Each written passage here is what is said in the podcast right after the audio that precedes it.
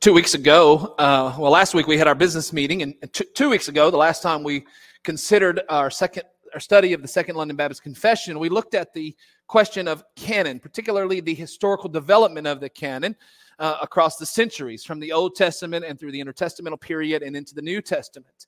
And what we learned in that pass in that study is that the the development of canon was not a cut and dry process that it wasn't uh, and it wasn't determined by uh, ecclesiastical decree. It wasn't something the church decided these books and not these. It was something the church recognized over time as they listened to the spirit and discerned the voice of god in the scriptures.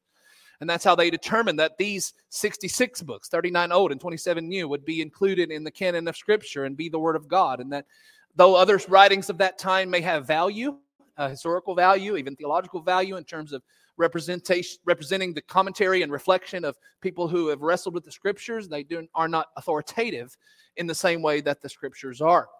Um, and so tonight we're going to continue thinking about the authority and the acceptance of the scriptures as God's word. Particularly, we're going to be looking at the question of, of scriptural authority. And, and the question of authority is it may seem to you and me like oh this is uh, this is just something that we agree on. It's something we take for granted. Everybody believe everybody here i think believes that the bible is the word of god and so therefore it carries his authority. But in our world that claim is not without its critics is it?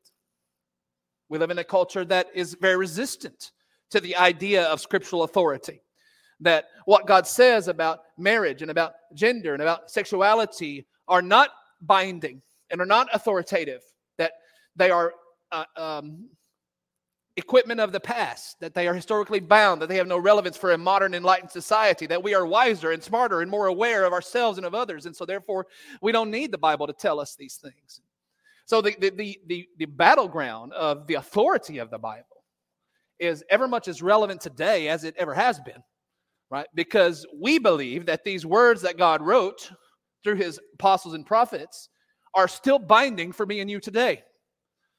And if we believe that, then that has certain uh, ramifications and implications for how you and I live and work and love and behave.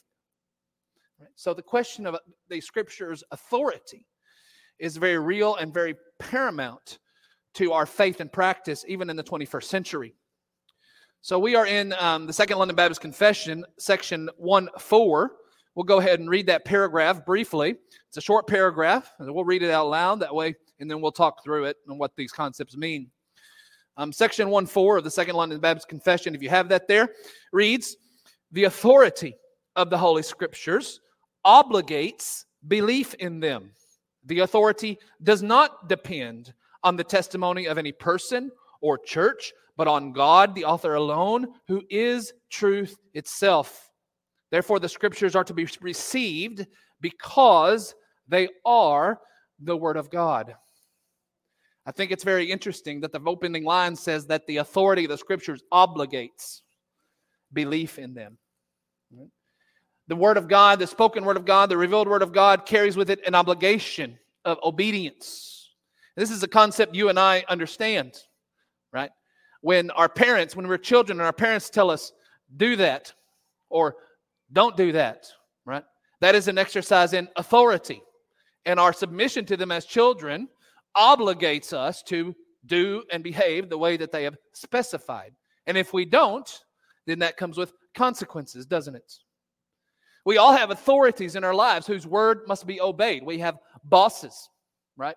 We have spouses, right? We have uh, Uh, governmental leaders, right? Who, whose word comes with an obligation, a certain requirement of behavior or practice. So, this is a concept you and I understand. Problem is that the Bible is a book out of history. It was written over 2,000 years ago, some of it 3,000 years ago. So, why do we believe that a book that was written over 3,000 years ago in languages other than our own is still authoritative today, 21, 31 centuries after it was actually written? The answer is that even though the, the words in this book were coined and written by human authors, they still very much are the word of the living God. In other words, what I'm saying to you is that the basis of scriptural authority, you can see this in your handout in point number A, the basis of scriptural authority is the character and being of God. The reason his word is binding is because it, it is his word. It belongs to him. It was sourced out of his mind. It is who he is. And so, therefore, it carries his authority. So, there are four aspects of his being, I think, of his character that sustain this idea of the authority of God's word. You can see them there. We'll talk through them. Namely, our God is eternal. Right? He has no beginning and he has no end. We'll look at these verses in just a moment and read through them.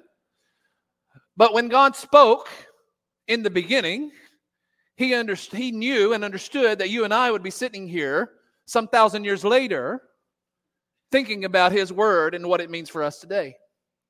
He didn't just speak to it one people living at one specific time because he is an eternal God. He is a timeless God without beginning or end. And so, therefore, when he speaks, his word is eternal, it has eternal authority.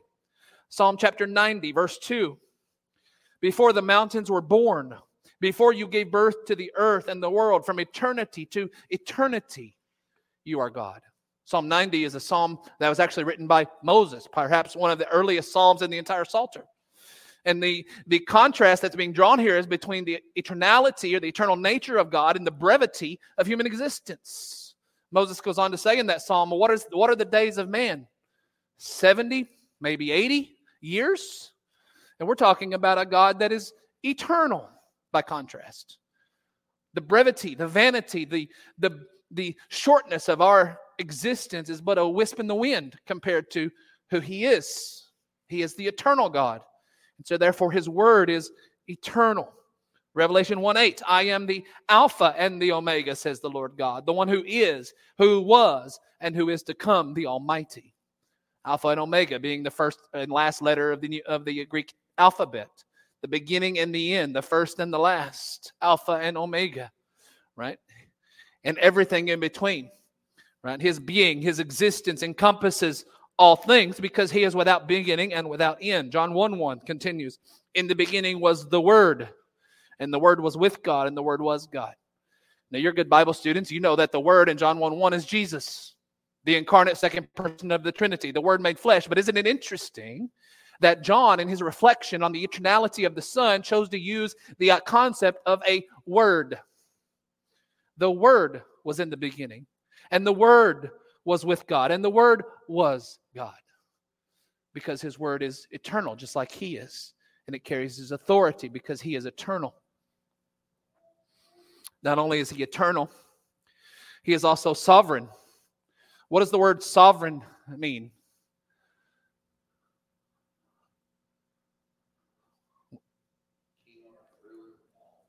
He is, he is a king. Uh, so, so if you have a, a sovereign, that is a ruler of a particular national entity or, or country, or, or what'd you say? He is in charge. Not only is he in charge, he is in control. That the, the events of human history occur under his decree, by his permission, and by his will. And nothing happens outside of his control or decree because he is sovereign. Daniel chapter 4, verse 3 how and, and by the way this is the words of nebuchadnezzar in daniel chapter 4 verse 3 nebuchadnezzar is a pagan the king of babylon. And look what a pagan says about the god of daniel. He says how great are his miracles how mighty his wonders. His kingdom is an eternal kingdom and his dominion is from generation to generation. Now this is the emperor if you will of the babylonian empire. This is a guy who knows something about authority when the, when the emperor Nebuchadnezzar speaks, people jump. What he says goes, and that is not, that's the end of the conversation. He's a king. But what he says here is that the, the kingdom of Daniel's God, or the kingdom of the Most High God, is a kingdom that is eternal, and that his dominion is from generation to generation. He is, he is the ruler over all. Daniel chapter 6, verse 26. Again, Nebuchadnezzar. He is the living God. He endures forever. His kingdom will never be destroyed, and his dominion has no end. So not only is he eternal in terms of long lasting or, or perpetually existing, but he has the authority to rule, the power and the position to rule, to dictate, to control, because he is sovereign. Open your Bibles to Psalm 93. I couldn't fit it all on the handout, but Psalm 93. Let's look at these five verses. Psalm, Psalm chapter 93.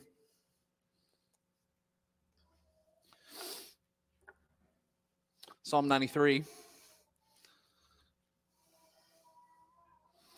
Psalm 93 begins The Lord reigns. He is robed in majesty. The Lord is robed, enveloped in strength. The world is firmly established, it cannot be stra- uh, shaken. Your throne has been established from the beginning. You are from eternity. The floods have lifted up, Lord. The floods have lifted up their voice. The floods lift up their pounding waves, greater than the roar of a huge torrent, the mighty breakers on the sea. But the Lord on high is majestic. And look what verse 5 says Lord, your testimonies are completely reliable. Holiness adorned your house for all the days to come. How does our psalmist move from the concept of the Lord reigns? He is majestic. He is, a, he is more authoritative than, than rushing and roaring waters. He is on high and he is majestic. And then he says, Your testimonies are completely reliable. You see? You see how his word is directly dependent on his sovereignty, his authority, his rule. Right? All of these psalms in chapter uh, in the 90s and up through the early 100s are a reflection of the rule and reign of God and of his kings. I would encourage you to read through them at your convenience, but it is really astonishing the way it talks about how our God reigns. He is king. His authority is absolute. He has no no no challenger, no opposition. He alone is sovereign. Not only is he sovereign, point three, he is true. He is truth in himself.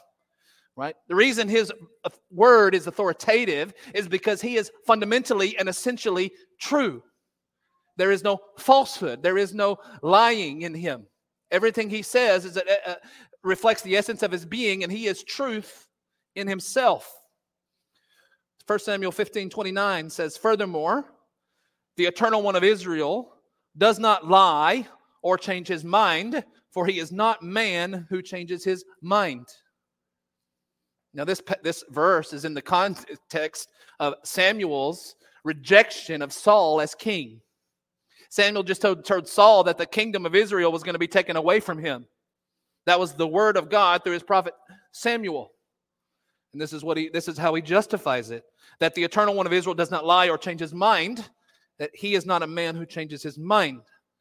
He does not lie, he is truth. Everything he said is says is true. Jeremiah uh, chapter 10 verse 10. But the Lord is the true God. He is the living God and the eternal king. The earth quakes at his wrath and the nations can endure his fury. You see the confession? The Lord is truth in himself. He speaks, the New Testament, Jesus says we speak out of our heart. And if that's true, what's in God's heart is truth and beauty.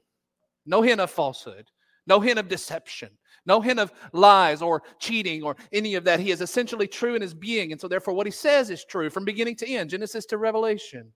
Always true because he is always true. 2 Samuel 7 28, Lord God, you are God, your words are true and you have promised this good thing to your servant. Second Samuel chapter 7 is the promise of David, the Davidic covenants. And God said, You're not going to build me a house, David. I'm going to build you a house. And your son will reign on, your, on the throne before me forever. And David says, Yes, Lord God, your words are true. Your promises are, are that you have promised this good thing. In other words, what God says he will do, he keeps his promises. That's part of being true. He doesn't renege. He doesn't go back. He doesn't say, Oh, I'll do that. Oh, I messed up. I didn't mean that. Exactly what he says is exactly what he will do because he is true. That's why his word has binding authority. There is no falsehood in it, there is no error in it, there is no deception in it. It will not lead you astray. It is true. Therefore, it is reliable. And lastly, he is good. Not only is he eternal, not only is he sovereign, not only is he true, but he is fundamentally good. He is good. That means that when he speaks and when he commands, his desire is for Romans 8 28, our good. He wants our, he is for our blessing and not our harm. He's not out to keep us from enjoying pleasures or to keep us from having fun or he wants us to be fulfilled the way he designed us to be fulfilled, to be to experience the flourishing of human ex, uh, experience under his divine goodness. And so therefore when he instructs us on how to live, His instructions, Paul says, are not burdensome because he is good. Right?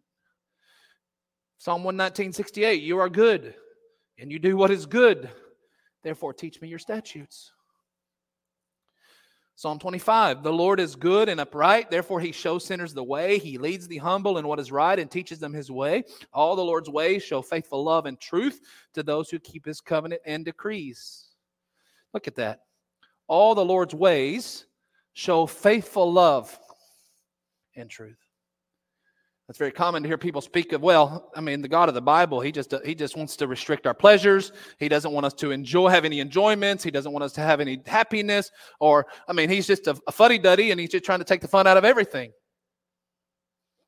That's not true. He is good, and he is for our good. You see, this this was the first temptation, wasn't it? Think back to the garden, Genesis chapter three, when he said. Um, Eve, what, what has the Lord said? She said, Oh, we can't eat it, eat it or touch it lest we die. And then she said, Has he really said? You remember? Has he really said? He says, No, no. The Lord knows that when you eat of it, you'll be like God, knowing good and evil. The implication here God is holding out on you. God has this good fruit. It's good for eating, it's beneficial. It'll make you know good and evil, and God's withholding it. So therefore, he's bad. So the, the Satan, the, the, the serpent, sowed the deception of doubt in Eve's heart about God's goodness. Oh, God's withholding something that's good. Even though He'd given them all the other trees of the garden to eat of, they had everything they could ever want. Oh, but God is withholding, you see. The problem with Eve is that she didn't trust in God's goodness. At least one of them, not all of them, but at least one of them is. And so you can see that the reason the scriptures have authority today is because of who God is because it reflects his being. His, his word, in, in effect, stands in place of his presence. He rules and governs by his word because it is a reflection of his being. you guys have any questions or any thoughts on any of that that we've talked about before we go to the next point?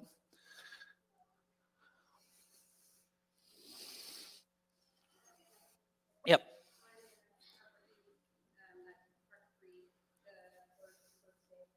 Yeah.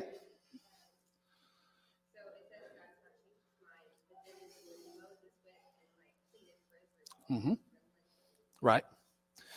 Yeah, so what do we do with the passages in the Old Testament that talk about God relenting or changing his mind? Right? For example, in Genesis chapter 6, when he says, Oh, I wish I would have never made man.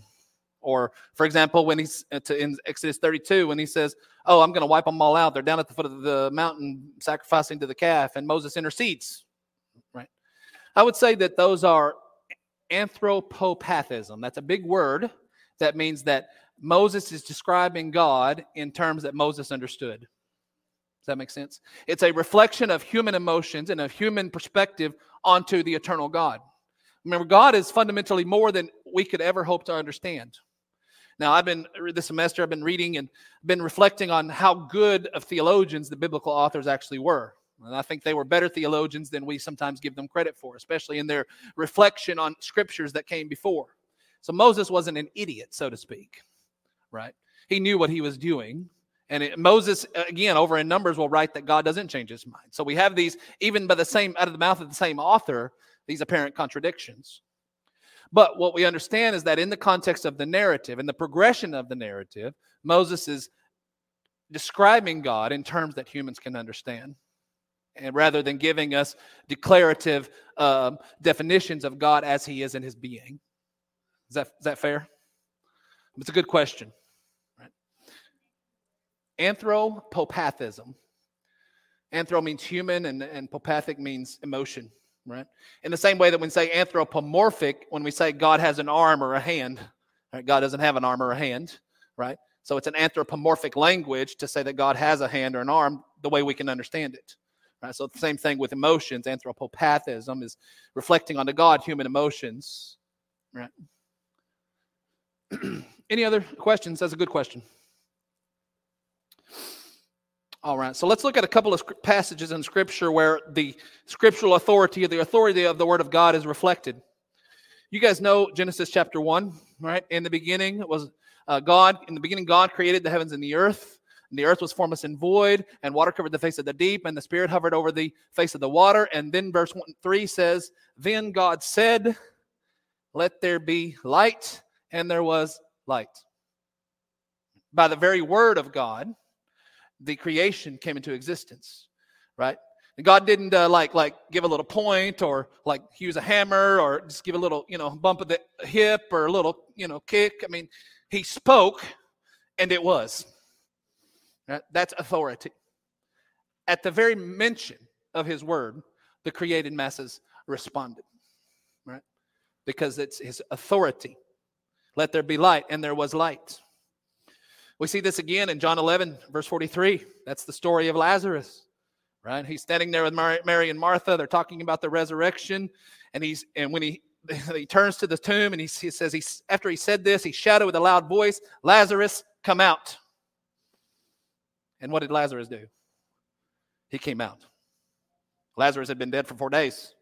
He was wrapped in a, in you know, in, in the burial garments, and they removed the door, and, and Lazarus walked out because Jesus said, Lazarus, come out. Is it possible that if Jesus would have just said, come out, more of those tombs might have opened that day? I don't know. I'm, I'm just speculating, right? But he was very specific. He said, Lazarus, come out, and Lazarus came out. Even the dead obeyed the word of Messiah because that was his word. Go with me to Psalm chapter 29. Again, a passage I couldn't fit on the handout, but Psalm 29.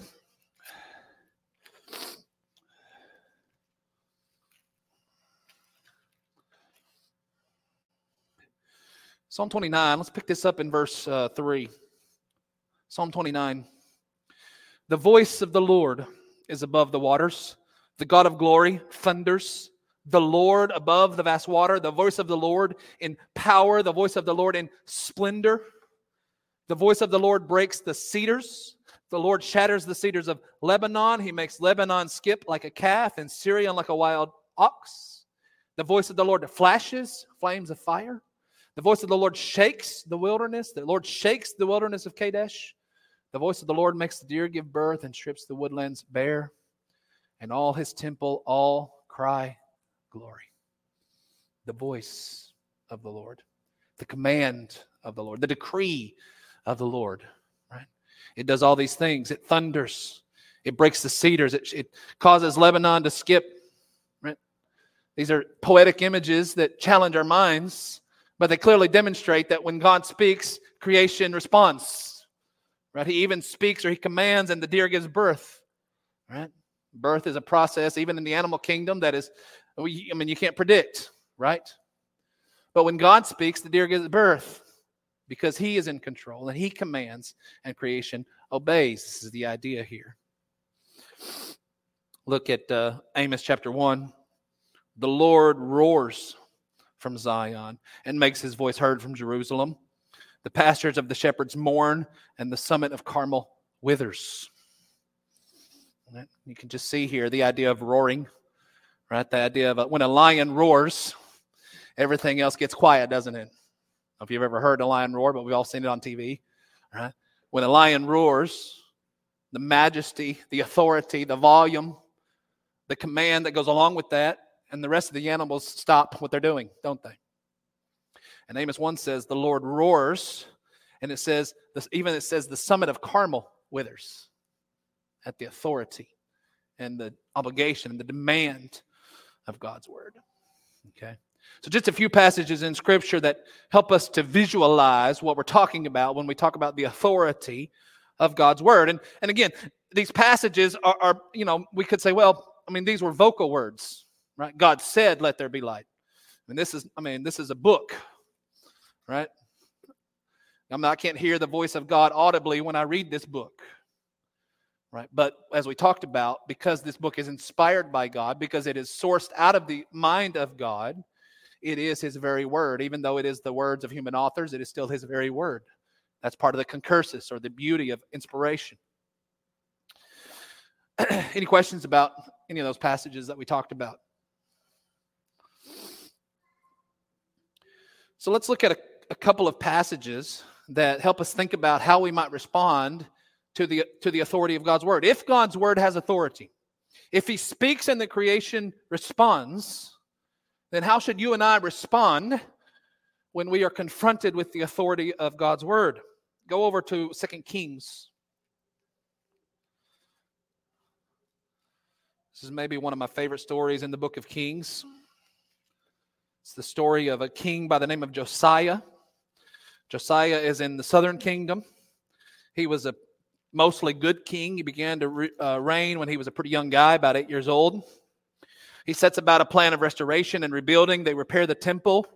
And in the process of preparing the temple, they find the book of the law, probably the book of Deuteronomy, as you and I would know it. And so we read in Second uh, Kings chapter 22, verse 8, the high priest Hilkiah told the court secretary Shaphan, I have found the book of the law in the Lord's temple. And they gave the book to Shaphan to read it. Then the court secretary Shaphan went to the king and reported, Your servants have emptied out the silver that was found in the temple and have given it to those doing the work, those who oversee the Lord's temple. Verse 10 Then the court secretary Shaphan told the king, The priest Hilkiah has given me a book. And Shaphan read it in the presence of the king. Look at verse 11. When the king heard the words of the book of the law, he tore his clothes. As the story goes on, he goes on to say, What does this mean? They come and they go and search out a prophet of God, uh, a prophetess by the name of Huldah, and she helps them understand what this word means. We'll talk more about that in just a minute. But when the king was confronted with God's word, right? Why did he cry? Why did he mourn? Why did he tear his clothes? What do you think? Why did Josiah respond this way? To the reading of the book of Deuteronomy. What do you think?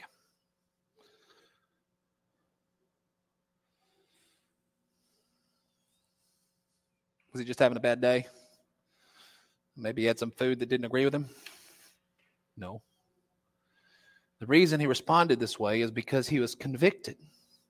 He was cut to the heart over the sin of his people. He realized how they had failed to keep God's covenant and how weighty the consequences would be because Deuteronomy spells those out in very clear terms. So he trembled over his own sin and over the judgment that was due his people. And he tore his clothes in lament and in confession. It goes on to say in this passage that he would be rewarded for having a sensitive heart, or soft heart toward God and toward his word.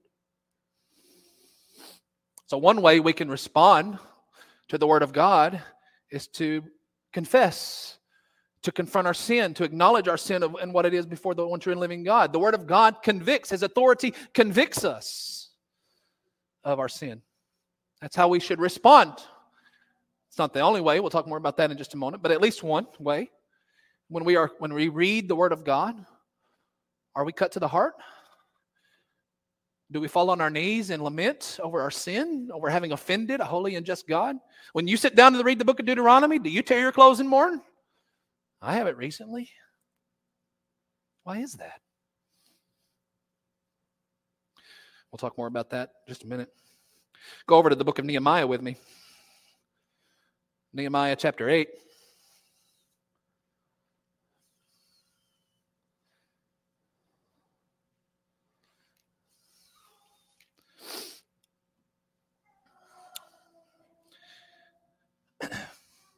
So by the time Nehemiah steps on the scene, the, you know, the, the, people of the southern kingdom of Judah have been released from exile. They've returned to the land. They've rebuilt the temple. They're rebuilding the walls. In verse 8, well, actually begins back in the end of verse 7, but he says, When the seventh month came, the Israelites had settled in their towns. All the people gathered together at the square in front of the water gate, and they asked the scribe Ezra to bring the book of the law of Moses that the Lord had given out Israel. On the first day of the seventh month, the priest Ezra brought the law before the assembly of men and all who would listen with understanding. And while he was facing the square in front of the water gate, he read out of it from daybreak until noon. You doing the math there? Daybreak until noon, that's about six hours. For six hours, Ezra stood and read the word of the law before the men, the women, and those who couldn't understand. And all the people listened attentively to the book of the law. So there's another response, right? To listen attentively skipping the names, picking it up in verse 5.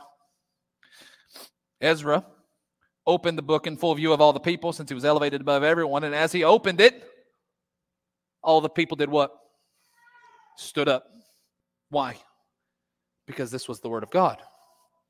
We'll talk more about that in just a minute and why we do what we do here in terms of worship. But they stood up in recognition that this was the word of God. Ezra, verse 6 blessed the Lord, the great God, with their hands uplifted. And the people said, Amen.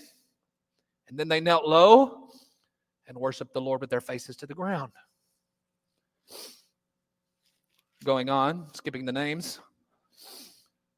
says in verse 7 that the Levites eh, and all those with them explained the law to the people. They stood in their places. They read out the book of the law of God, translating and giving the meaning so that the people can understand what was read. That's exposition. Verse 9 Nehemiah the governor and Ezra the priest and scribe and the Levites who were instructing the people said to them, This day is holy to the Lord your God. Do not mourn or weep. For the people were weeping, watch this, as they heard the words of the law. Moses, or Ezra was standing up there reading the law. The, the Levites and the ministers were there among the congregation explaining and giving the meaning. And what were the people doing? Weeping. Why? Same reason Josiah was weeping, because this is the word of God. This is who he is. This is who we are. Verse 10 continues Then he said to them, Go, eat what is rich, drink what is sweet, and send portions to those who have nothing prepared, since today is holy to our Lord God. Do not grieve, because the joy of the Lord is your strength. And the Levites quieted all the people and said, Be still, since today is holy. Do not grieve. And then all the people began to eat and drink and send portions and have a great celebration because, why were they celebrating? because they had understood the words that were explained to them. Here's another response they celebrated, they were encouraged, they had strength in the joy of the Lord, they were renewed in their faith in His promises. So the Levites say, No, don't mourn. Celebrate God's goodness. Rejoice in His promises. Take faith. This passage, Nehemiah 8, I think, lays out the foundation for how I understand what we do on Sunday mornings. Okay, and that's why I put on here the authority of Scripture and the worship of the church, specifically the worship of this church, right? Because in the book of Nehemiah, and specifically in this chapter, I think the pattern we see here is a pattern of proclamation and response. This is the biblical pattern of worship proclamation and response. That the word of that God speaks through his word and the people respond in worship. That is the biblical pattern for worship. I want you to think for just a moment about how we order our, our services here. Our services begin with a call to worship, the Word of God being read. And then we respond, don't we? Through a prayer of adoration, and through the song singing, and through giving of offerings. Then we have the sermon scripture read, proclamation, the Word of God read. And we have the children's sermon, and we have our main sermon, our adult sermon. And then we respond with a song, with a prayer of confession. Then we have a sending scripture, a proclamation of God's word. And we close with the response of the doxology. So, the way our, our worship is structured here is a reflection of what we believe about the authority of God's word. That the primary initiative and first place of honor belongs to the word of God and that we as his people stand and respond corporately together through singing and through prayer and through giving and through the table and through various other means. So our worship service is really several cycles of proclamation and response. That's how it's structured. At least that's how it works in my mind. That's a reflection of what we see here in the Bible, a reflection of what we believe about the Word of God. We're not here to have a good time and share, share stories about our week. So oh, we should do those things, and those are fun but we're here to hear the word of the Lord and respond appropriately. And so, yeah, that that that response may be may mean that you need to come down here and confess your sins on your knees before God and mourn and wail and weep over the sin you've been living in. Maybe it means you need to be encouraged. Take take faith, take joy in God's promise, and have some hope. Maybe it need, means that His Word comforts you, and you and then you have peace, and where you previously had anxieties. I don't know what it is for you. But the idea here, when we gather, is to respond meaningfully to what God has said. And if you're not doing that, then you're not worshiping. You're going through the motions. Any thoughts about any of that?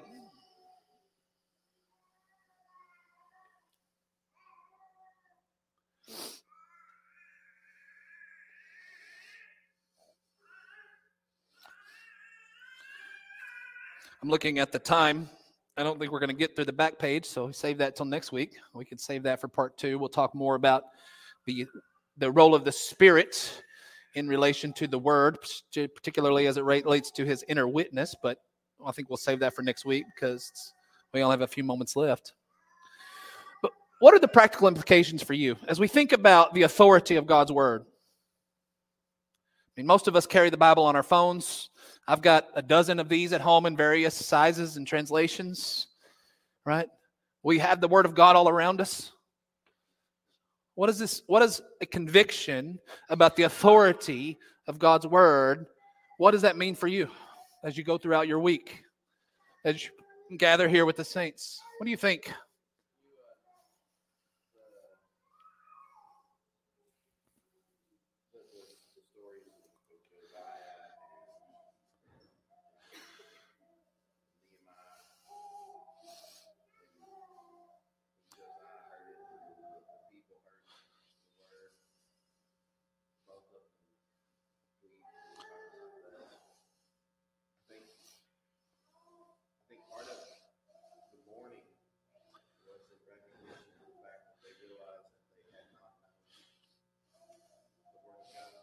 Yeah.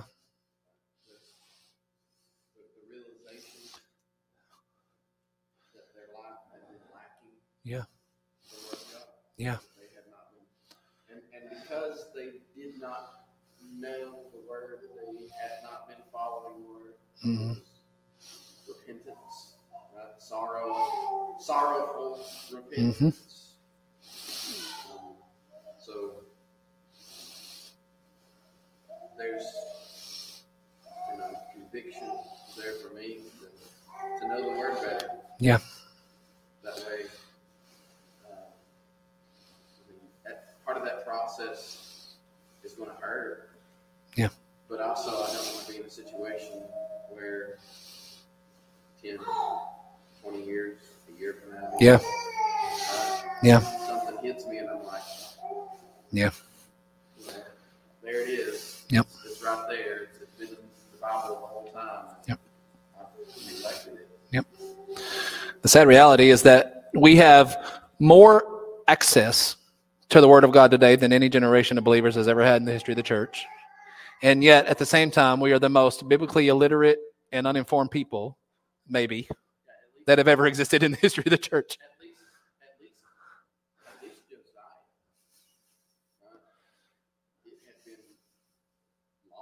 Yeah.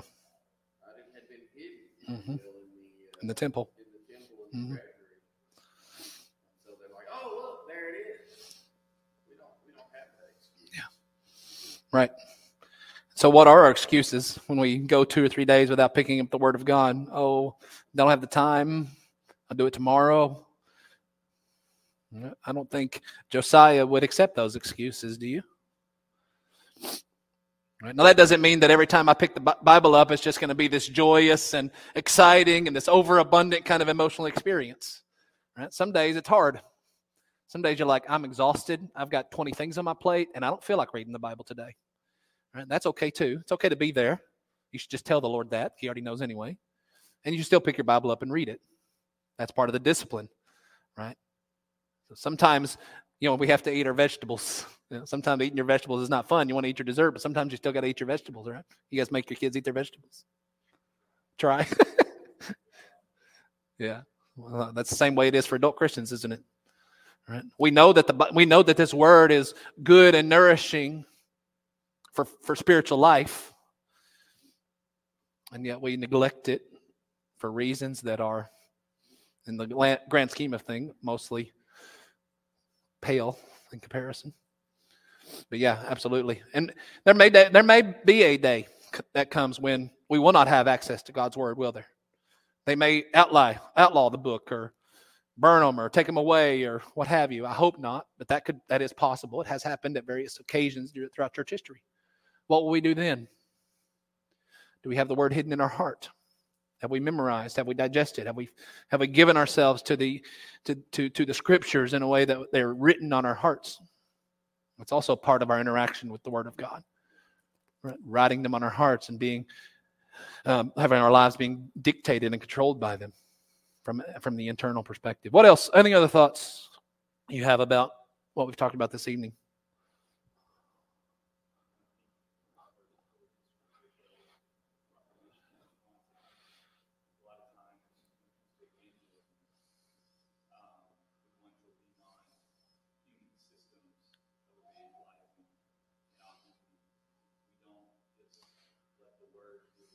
Mm-hmm. Yeah. That's right.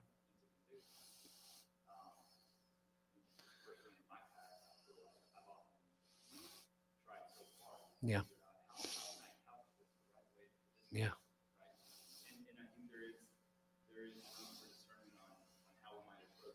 Mm-hmm.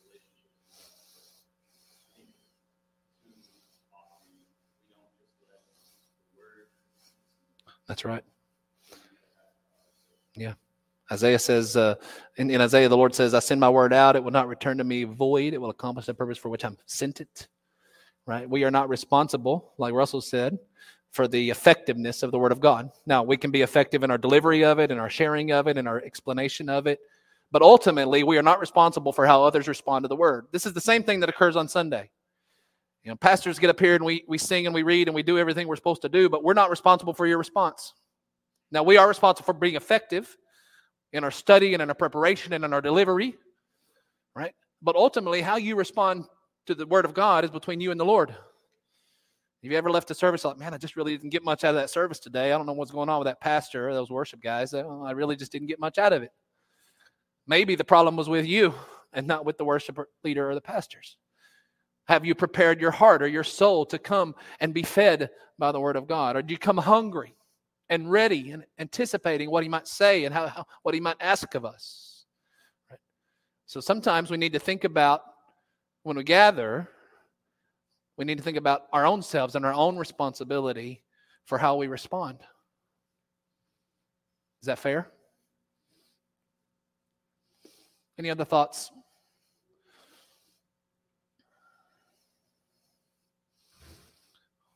All right. Well, we'll, we'll give you five minutes uh, back this evening. Hang on to your handouts. I'll hang. I've got a few more I'll hang on to for next week, but we'll do the back of it next week. We talk about the role of the Spirit and how he he uses the Word and how he testifies to its truth in our lives. So we'll talk more about that uh, next week. But um, with that being said, thank you all for coming this evening. And uh, Pastor Craig, can I ask you to close us in order of prayer?